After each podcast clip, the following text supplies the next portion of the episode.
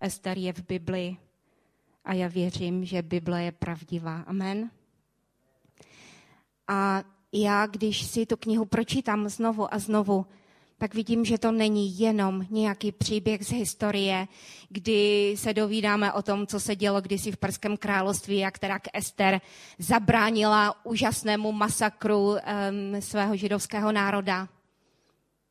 Já v té knize vidím úžasný symbol nebo paralelu nebo obraz toho, co se děje v dnešní době s církví a myslím si, že z téhle z té knihy se skutečně máme čemu naučit.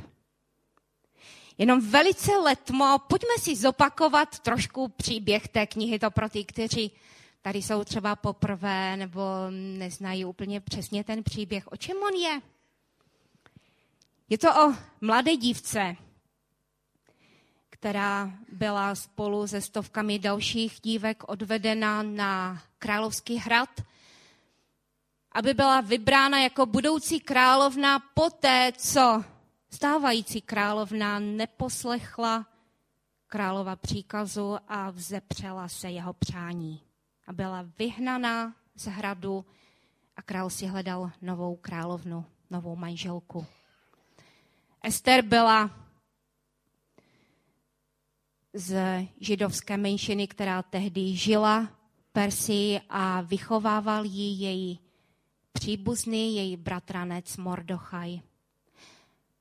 No a po asi roční přípravě, eh, kdy se ty dívky připravovaly na hradě k tomu, aby přišli ke králi, tak eh, přišla řada na Ester. Ester se králi zalíbila a stává se královnou. A díky tomu, že má tak úžasně vysoké postavení, tak se může přimluvit za celý svůj židovský lid, který žije v cizí zemi a zabránit jeho likvidaci, když se proti židům postavil jeden z vysoce postavených um, hodnostářů v té zemi. A natolik nenáviděl Židy, že je prostě chtěl všechny zlikvidovat.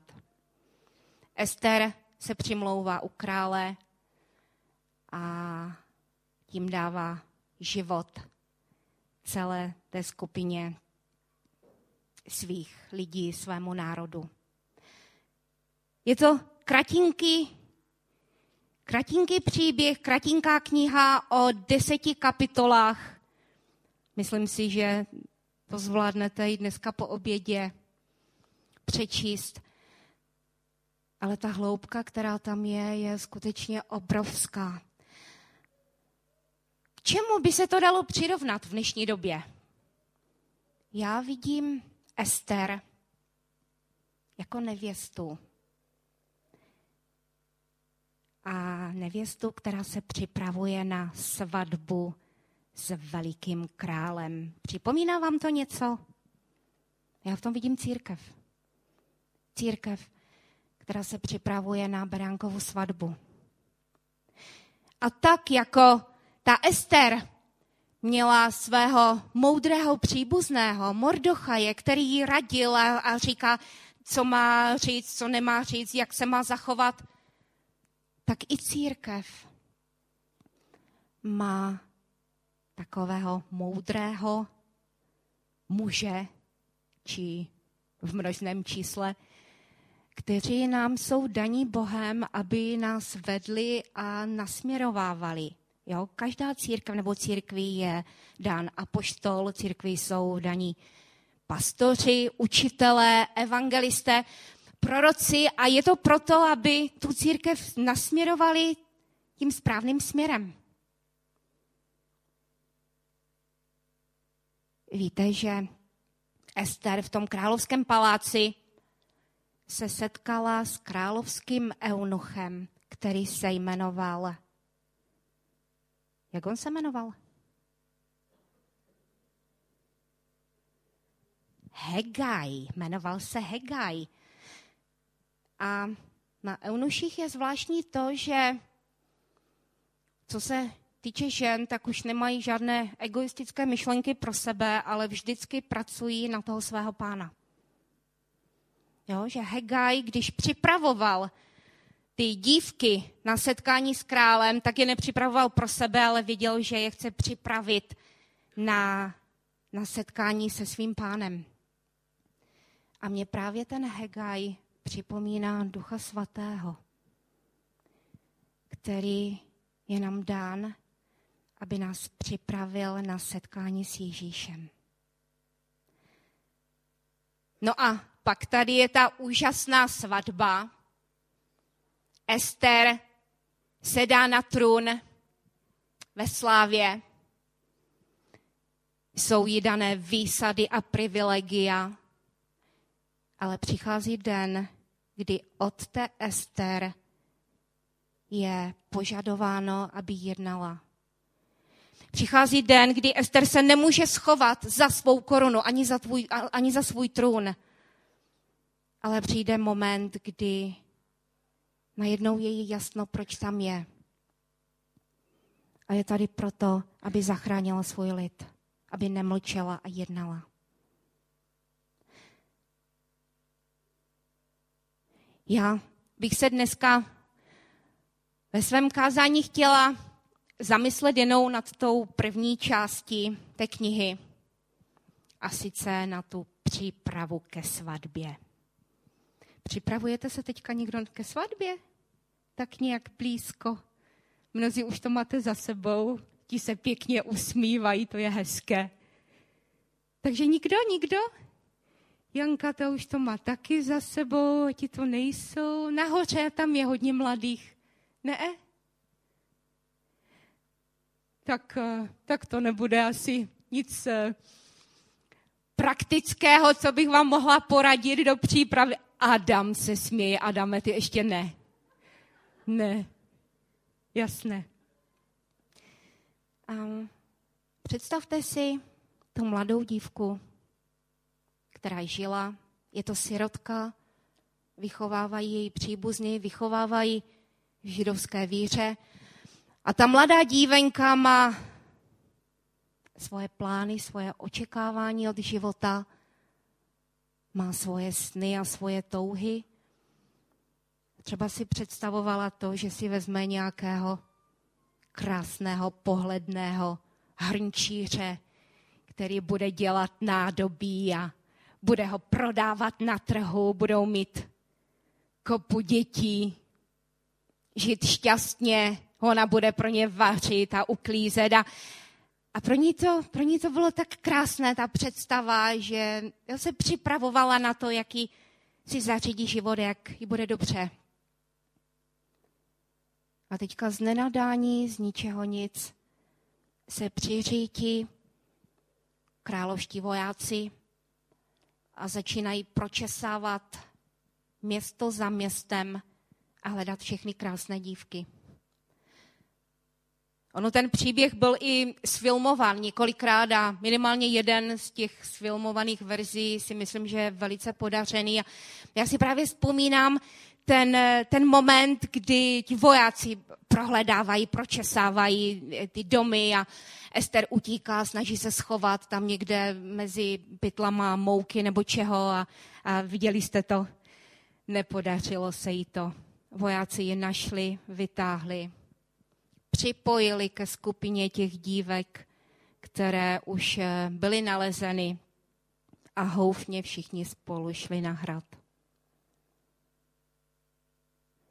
Co asi Ester v té chvíli prožívala? Najednou se jí zesypaly všechny plány. Najednou všechno to, čím žila, na co se připravovala, se zesypalo jako domeček z karet. A věděla, že přišla o svobodu.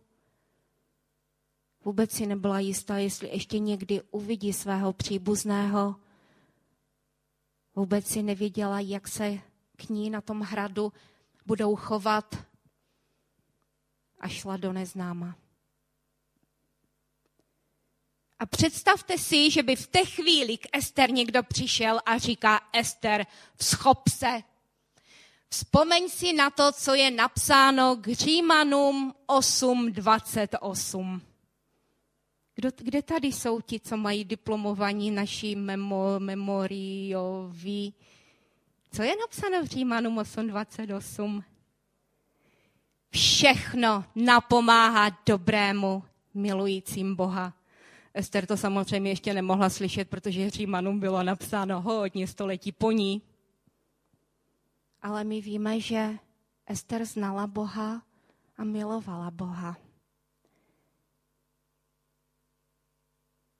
Já nevím, jak by ona v té chvíli přijala to povzbuzení. Všechno napomáhá dobrému, milujícím Boha. Jak se asi cítil Jozef, když ho jeho vlastní bratři prodali do Egypta. A on teď v poutech na rukou šel za tou karavanou, za těmi velbloudy, celý žíznivý. A kdyby mu někdo řekl, Josefe, všechno napomáhá dobrému, milujícím Boha. A ten Josef by řekl, ano, vydržím. A přišel do Egypta a dělal dobře. A za to, že dělal dobře, se dostal do vězení. Co asi prožíval v tom vězení? Říkal, bože, kde jsi? Vlastní bratři mě prodali. Tady v Egyptě, v cizí zemi, kde jsem byl sám, jsem se snažil být světlem a dělat dobro. A jsem ve vězení. A další příběh. Co asi prožívala ta malinká holčička bezejmenná, která byla odvlečena do Sýrie a dostala se do domu velikého a mocného muže. Jehož manželka byla hodná, která se s ní zpřátelila. A skrze tu paní se ta holčička dozvěděla, že její manžel je nemocný. Vzpomínáte si? A možná ta holčička si říkala, pane Bože, proč? Proč? Protože Bůh měl svůj plán. Boží plán pro Ester nebyl, aby byla manželkou hrnčíře a měla sedm dětí a prodávala nádoby na trhu. Boží plán s Josefem nebyl, aby Josef byl pastýřem stáda tam, kde si v judské poušti zašitý. Ale chtěl z něho udělat premiéra Egypta. A boží plán s tou holčičkou byl takový, aby Náman srský byl nejen uzdraven, ale aby poznali živého Boha. A skrze něho, aby živého Boha poznalo mnoho a mnoho dalších lidí. Takže když v té kritické chvíli oni nerozuměli tomu, co se děje, a najednou, jako by se jim zesypaly všechny plány, to neznamená, že Bůh ztratil kontrolu nad situací. To znamená, že Bůh někam vede. To znamená, že Bůh má svůj plán. A to jediné, co je třeba udělat, je vydržet. Vydržet a nezahořknout a spoléhat na Boha i když vůbec nerozumím tomu, co se děje. I když ta Ester se cítila nesmírně osamocená a opuštěná, i když Jozef asi ztratil veškeré naděje, ale zůstala mu jediná. Zůstala mu naděje v Boha. A i když ta malinkatá holčička která přišla do cizí země a musela se učit cizí jazyk a žít v úplně cizí rodině. Ale ve svém srdci měla Boha. a v pravou chvíli to, co měla v srdci, dala kolem. A vyrostlo z toho úžasné požehnání.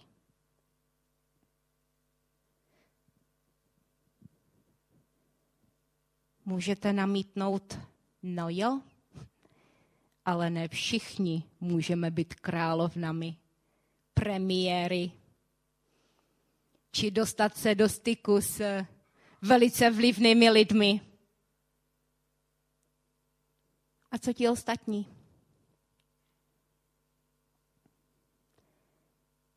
Já jsem asi před měsícem byla v Terezíně se školou, ve které učím a vezli jsme tam tři třídy, kdy jsme jim vyprávěli o holokostu, o židech, o tom, co se dělo během druhé světové války. A měli jsme tam i pamětníka, který to prožil a prošel. A když jsme se ho zeptali, jsi věřící, tak odpověděl jako jeden z mnohých. Říká, ne, nejsem. Protože kdyby Bůh byl, jak by se mohl dívat na to, co se tu dělo? A nejenom v Terezíně, ale následně v Osvětimi.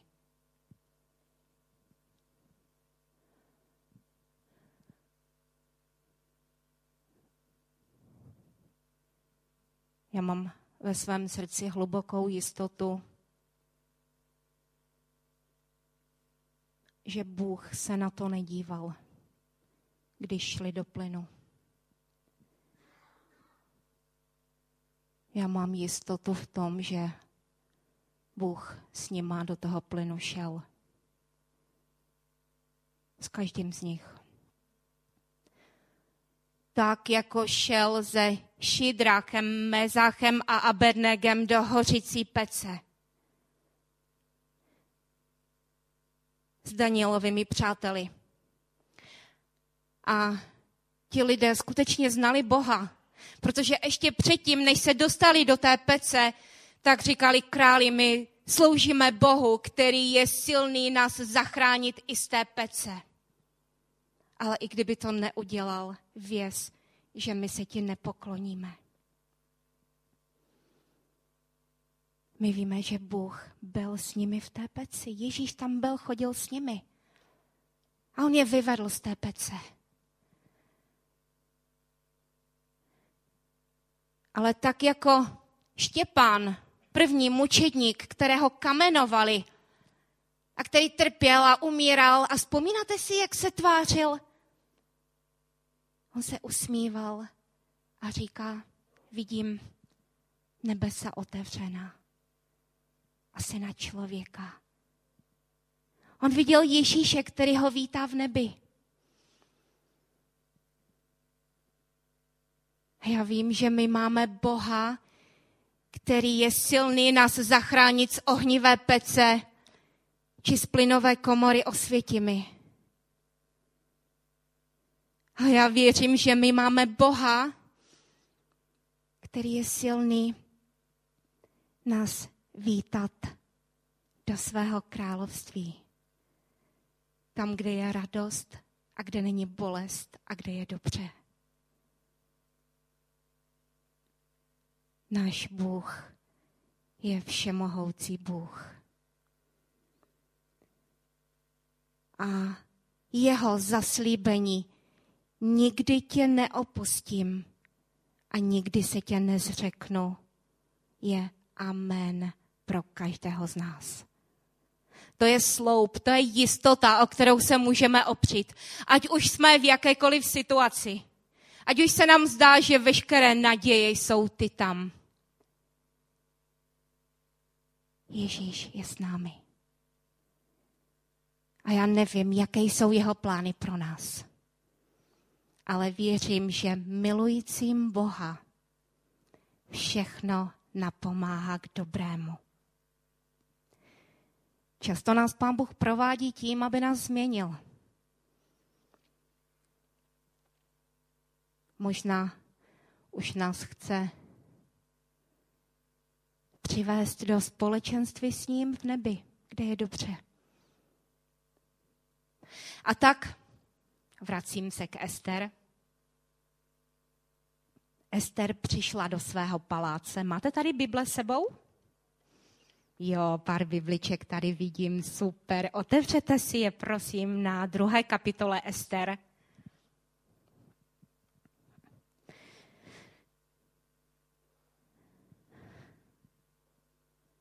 Druhá kapitola knihy Ester. A tak ona přišla do toho paláce spolu se stovkami dalších mladých krásných dívek. Já jsem slyšela vyprávění jednoho člověka, angličana, který studoval na college naproti eh, paláce, kde se vychovávaly králov, eh, děti z britské královské rodiny. A on říkal, to je k nevíře, skrze co ty děti musí procházet. Oni se učí, jak mávat. Oni se učí, jak se můžou dívat na lidi. Oni se učí, jak se můžou usmívat. Oni se učí, jak správně chodit. Oni se učí, jak stolovat. Všechno mají nacvičené.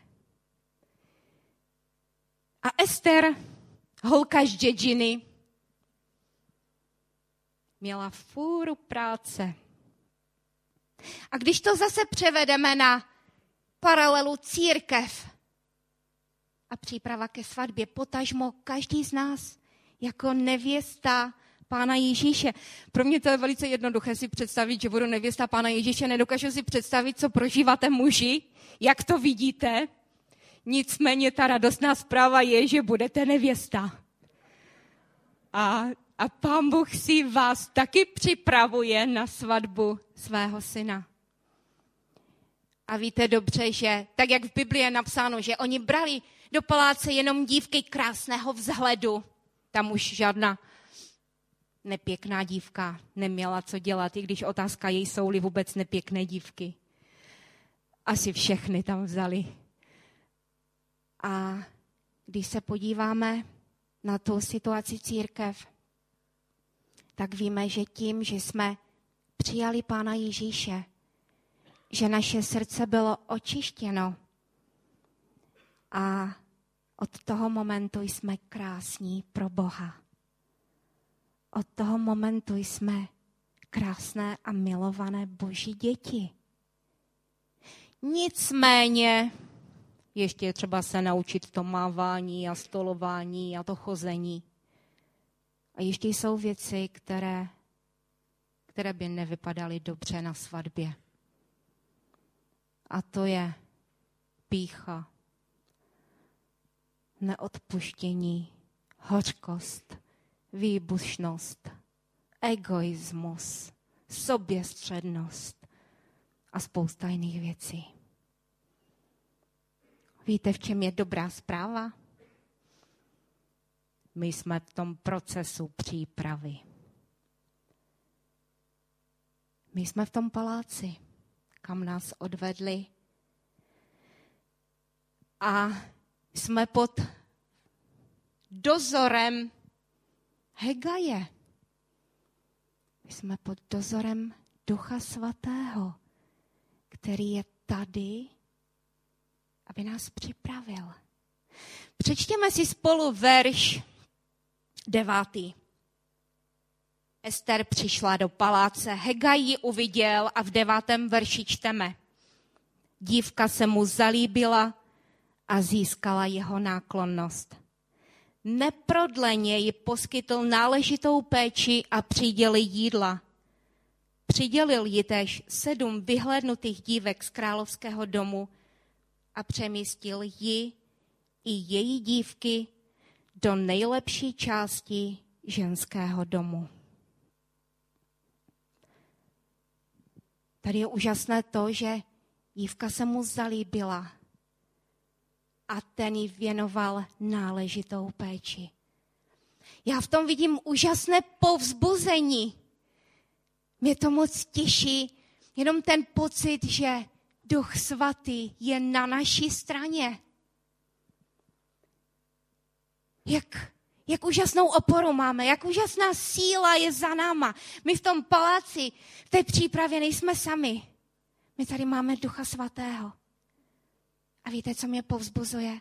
To, že Duch Svatý, nebo ten Hegaj v Ester, a ji poskytl náležitou péči i příděl jídla. A, a přemístil ji do nejlepší části ženského domu. Není to úžasné? Není to úžasné, to povzbuzení, že Pán Bůh nám dává požehnání. Že jsme skutečně v tom nejlepším, té nejlepší části paláce, tam, kde je slunečno, tam, kde je krásně, tam, kde jsou terasy, tam, kde se můžeme dívat na úžasnou rozkvetlou zahradu. Třeba všude kolem byla poušť, ale tady u nás kvete. A já věřím, že my to máme. Já věřím, že my to máme. Ono problém je často v tom, že my jsme natolik zabořeni do našich problémů, že ty kvetoucí zahrady a růže a terasy ani nevnímáme. A mi to připadá jako strašlivá škoda a újma na tom, co, jak moc bychom se mohli radovat už z toho, co máme. Si vzpomínám, že když jsem ještě byla na Sibiři a jezdívala jsem tam po docela chudobných vesničkách, často za polárním kruhem. A jednou jsem se dostala do takové vesnice, kde neměli tekoucí vodu a nebyla tam žádná kanalizace a nás tam ubytovali v nemocnici a zleva ležel tuberkulózní dědeček, zprava babička, která uh, celou noc umírala, sténala od bolesti. A my, ještě s jednou Němkou jsem tam byla, my jsme byli mezi nima. Když jsem viděla vodu, která tam byla k mání, tak to byla taková slabá káva. My jsme se, my se tam přijeli na tři dny, jsme se rozhodli, že si nebudeme čistit ani zuby, protože bychom to asi nedali a kolem všude šamanů a my jsme tam přinesli humanitární pomoc pro děti a nějaká jablíčka a medicínu a tak. A když jsme jim rozdali ta jablíčka, tak děcka se na to dívala. Tak si to obraceli v ruce. Oni v životě, v životě neviděli jablíčko, oni neviděli, že se to dá jíst. A na mě v té chvíli sešla taková vlna smíšených pocitů. Já jsem nevěděla, jak mám reagovat, ale hlavně jsem říkala, pane Bože, já jsem tak moc vděčná, že my víme, co to jsou jablíčka. A my máme vodu. A my máme všechno, o čem se nám jenom může zdát. A, a, a tehdy jsem prožila takovou vděčnost za to, co máme. A protože to bylo těsně před odjezdem domů na dovolenou, tak jsem přijela s tímhle s tím břemenem v sobě. A když jsem viděla, jak lidi si stěžovali tady u nás na, na takové prkotiny, já jsem si pomyslela, týden na Sibiř a budete uzdraveni.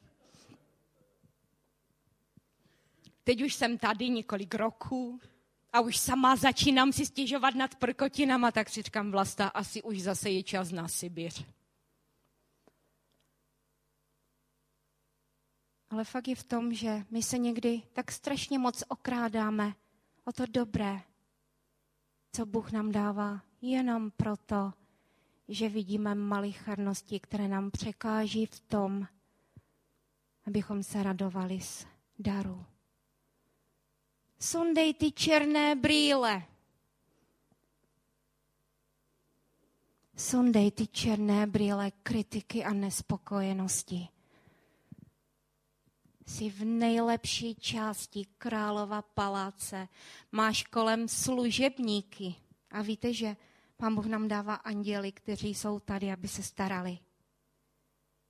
A tím nejlepším pomocníkem a tím utěšitelem, učitelem, rádcem je Duch Svatý, který je na naší straně a který je tady aby nás připravil na tu úžasnou událost. No a dále čteme, to je verš 11., 12. že ty dívky se připravovaly šest měsíců v mrhovém oleji a potom šest měsíců v balzámech. Představte si, ty dívky měly ráno nejspíš nějakou lekci etikety, to je to slovo, které jsem hledala, děkuji, a správného chování a jak se můžeš já bych tam měla asi hodně práce, se nahlas směju. A to asi není uh, v takových těch vysokých kruzích vhodné. A potom šli do koupele a do sauny a do vany a do baní a já nevím co všechno. A mimo jiné mirhové oleje. Mirhový olej nebo mirha je pryskyřice z takového trnového keře. A ona je velice vzácná a velice drahá právě proto, že ona nádherně voní. Do, přidává se do parfému a do různých kosmetických přídavků a tak. Ale její specifikum je, že ona je velice hořká. A na některých místech v Bibli ta mrha je symbolem strádání anebo utrpení. Víte, že mrha byla jeden z darů, který přinesli mudrci pánu Ježíši, když se mu klanili. Já si myslím, že to už bylo takovým symbolem nebo prorockým znakem toho, že ty uh, projdeš utrpením a strádáním. A tady je napsané, že ta Ester se koupala v mrze a potom šla do balzámu. K čemu to? K čemu to? Proč strádání? Víte dobře, že... A nebo takhle se zeptám, máte tyž takovou zkušenost, že čím horší je situace kolem, tím blíže jsem k Bohu.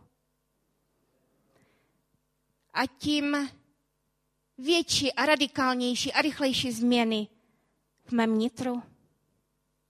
Já si vzpomínám zase na Sibiř. Vzpomínám si, že jsem jednou přijela do jednoho města, kde mi pán Bůh dal do cesty úžasného člověka, který skutečně změnil můj život doslova. A sice já jsem měla problémy s páteří, tak jsem chodila trošku zhrbena. A ta paní byla masérka, ale fakt vám řeknu, dobrá. A ona se na mě podívala a pozvala mě na, na kávu k sobě. No, já jsem přišla na kávu, já nikdy neodmítnu kávu. A pak mi říká, lehni si na zem, tak jsem si lehla. A ona na mě skočila. A já myslela, že polezu po stěně v té chvíli. A ještě dva týdny jsem viděla hvězdičky před očima ale ten den jsem se narovnala a od té doby jsem o 3 cm vyšší. Čemu strádání? Mi to neradí, ono to bolí. Ale důležitý je ten výsledný efekt. Kdyby doktor, když léčí, Paja, souhlasíš se mnou? kdyby doktor, který léčí, bral ohledy na to, že to toho chudáka pacienta bude bolet. Radši mu nebudu ubližovat. Tak bychom asi nepotřebovali ani nemocnice. To by nás bylo málo. Ale skrze to utrpení, skrze to strádání jsou výsledky, je změna. V nemocnicích skrze to přichází uzdravení.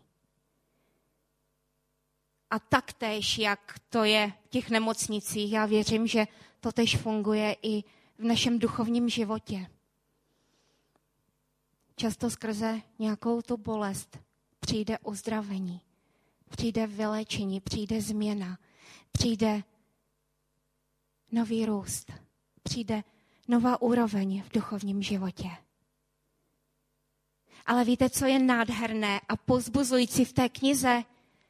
že Ester nebyla furt jenom v té mrze. Ale když už té hořkosti měla dost, tak ji ponořili do balzámu a do parfému a dali do sauny. Bibli je napsáno, že Pán Bůh nám dal zaslíbení, že nikdy na nás nevloží více, než každý z nás dokáže unést. Bůh ví, kolik toho vydržíme. A když už vidí, že nám je tak těžko, tak řekne, můj milovaný, a teď je čas na balzámy. Užijme si ty balzámy. Ono to je taky příprava. A naučme se být vděční za ty úžasné dary, které nám Pán Bůh dává. No a po roční přípravě tě, té mrhy a těch balzámů přichází ten veliký okamžik. Okamžik, kdy ta dívka vcházela ke králi. Pro každou z nich to byl veliký den. Myslím, že asi byli pořádně nervózní, protože věděli, že ten den rozhodne. Jestli budou královnami anebo se odeberou do druhé části králova paláce, aby tam už strávili celý život. A vždycky ta dívka, když přicházela ke králi, tak si mohla přát cokoliv chtěla, ono jí to bylo splněno.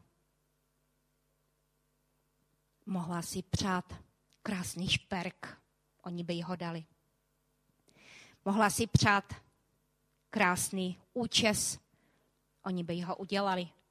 Mohla poprosit nějaký speciální parfém, dostala by ho. A víte, co udělala Ester? Ona přišla za Hagajem a říká, ty znáš krále líp než já. Prosím tě, připrav mě tak, abych se mu zalíbila. Není to úžasné? Není v tom moudrost? Představte si, že by ty holky si poprosili blond melír a královi se líbí černovlásky. Ester říká, ty znáš krále. Připrav mě, abych se mu zalíbila. A já si myslím, že to je jeden z nosných veršů celé té knihy. Chcete se připravit na svatbu s pánem Ježíšem tak, abychom se mu zalíbili? Tak, aby když nás uvidí, aby řekl, wow, ty jsi krásná.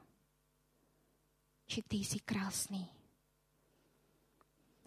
Já si myslím, že my se tak často snažíme zalíbit se Ježíši svýma silama a sloužíme a pachtíme se. A děláme všechno proto, abychom se zalíbili Bohu, aby viděl, jak sloužíme.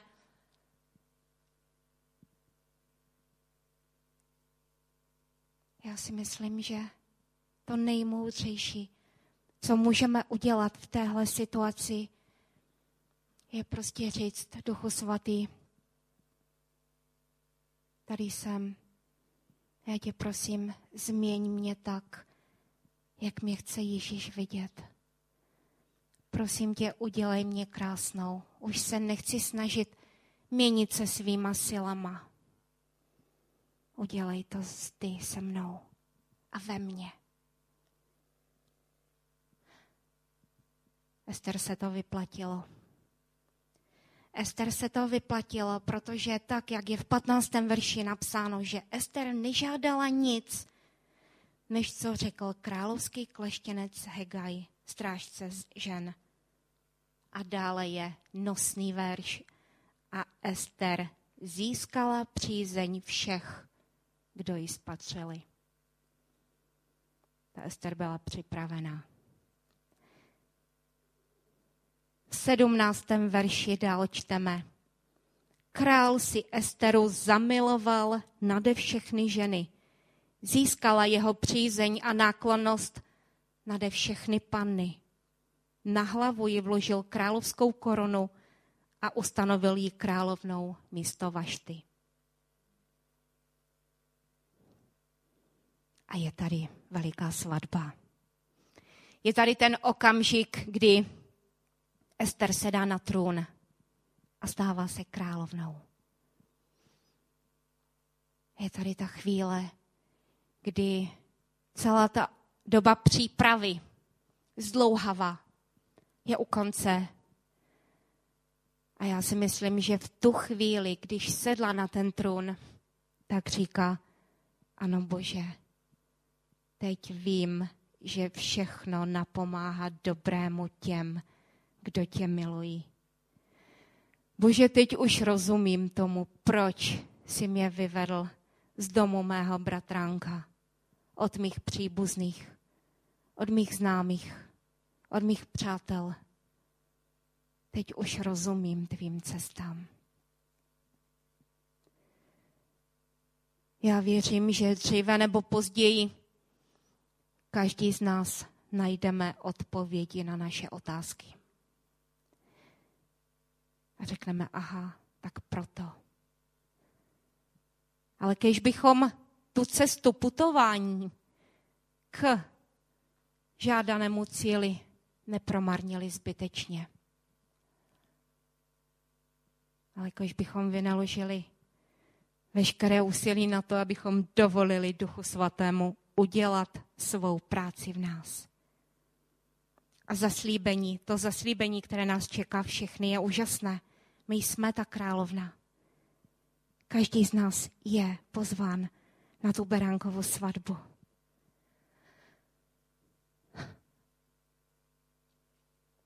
A teď se přesuneme do čtvrté kapitoly, kdy Ester už co by mocná žena v království si užívá všech výsad, které jí to postavení dává. Byla oděna do zlata, žila v nádherném paláci, měla fantastické jídlo, měla služebnictvo.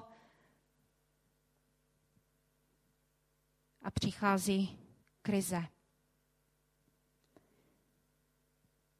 Přichází nebezpečí ve formě Hamana, který chce zlikvidovat celý židovský národ. Co teď Ester udělá? Ona si může říct, no tak jakože co já to můžu udělat? Hrozí mi smrt, když mi to nevyjde, stojí mi to za to? Já jsem tady v paláci, je mi tady fajn, a jakože já bych samozřejmě ráda pomohla těm mým blízkým, ale jak?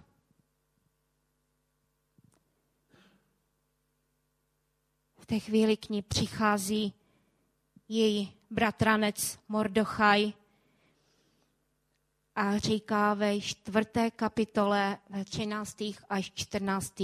verších toto. A já si myslím, že to je druhý stěžejní verš téhle knihy. Mordochají říká, nedomnívej se, že v domě králově vyvázneš životem, jediná ze všech židů. Budeš-li v tuto chvíli skutečně mlčet, úleva a osvobození přijde židům od jenot. A dále slova, kdo ví, zda jsi nedosáhla královské hodnosti právě pro chvíli, jako je tato. Církev i každý z nás má svůj úkol. My jsme povoláni Bohem nejenom, abychom si užívali naše královské výsady a postavení. My jsme tady, abychom splnili svůj úkol. A já jsem si najednou uvědomila, když přijde skutečně krize, když bude skutečně těžko, jak se zachováme, kde budeme jako církev, kde budeme jako jednotlivci, až bude třeba jednat.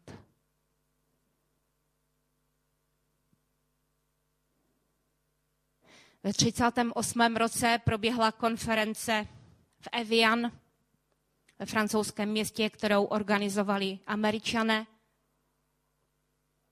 Pozvali tam představitele z 31 států a na programu byla jedna jediná otázka.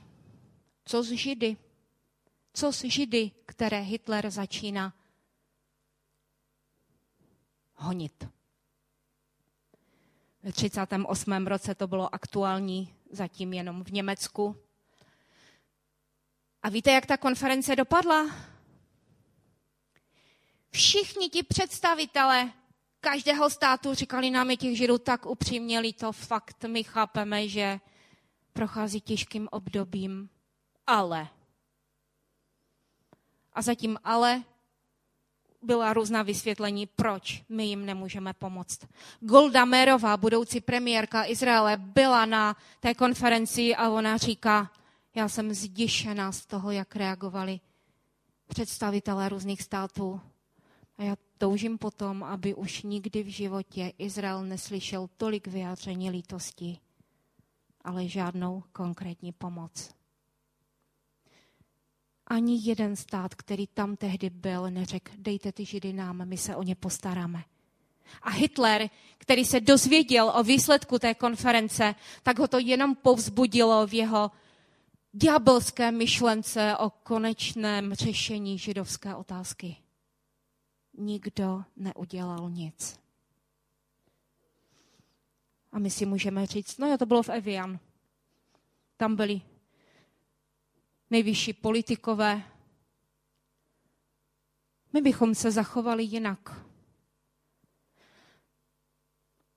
Vzpomínáte si na to, když tady loni byl doktor Cifer, který se narodil v Těšíně jako syn židovského náboženského nějakého činitele a vyprávěl o tom, jak mnozí jeho sousedi a známí a ve škole, jak ho zesměšňovali a ponižovali. A bylo málo, málo lidí, kteří se ho v té chvíli zastalo. Historie má tendenci se opakovat. A já nevím, co přijde a jak přijde, ale víme, že i politická situace se mění a nevíme, jak dlouho ještě budeme mít náboženskou svobodu. Moje otázka je pro všechny z nás, včetně sebe. Jak se potom zachováme? Schováme se za svou korunu a trůn a budeme hrát mrtvého brouka. A nebo se postavíme za pravdu a spravedlnost. I když to možná bude k naší vlastní škodě. Ale já bych ještě jednou chtěla přečíst ta slova Mordochaje, který řekl Ester. Nedomnívej se, že v domě králově vyvazneš životem jediná ze všech židů. Budeš-li v tuto chvíli skutečně mlčet, úleva a osvobození přijde židům od jenot. Kdo ví, zda jsi nedosáhla královské hodnosti právě pro chvíli, jako je tato.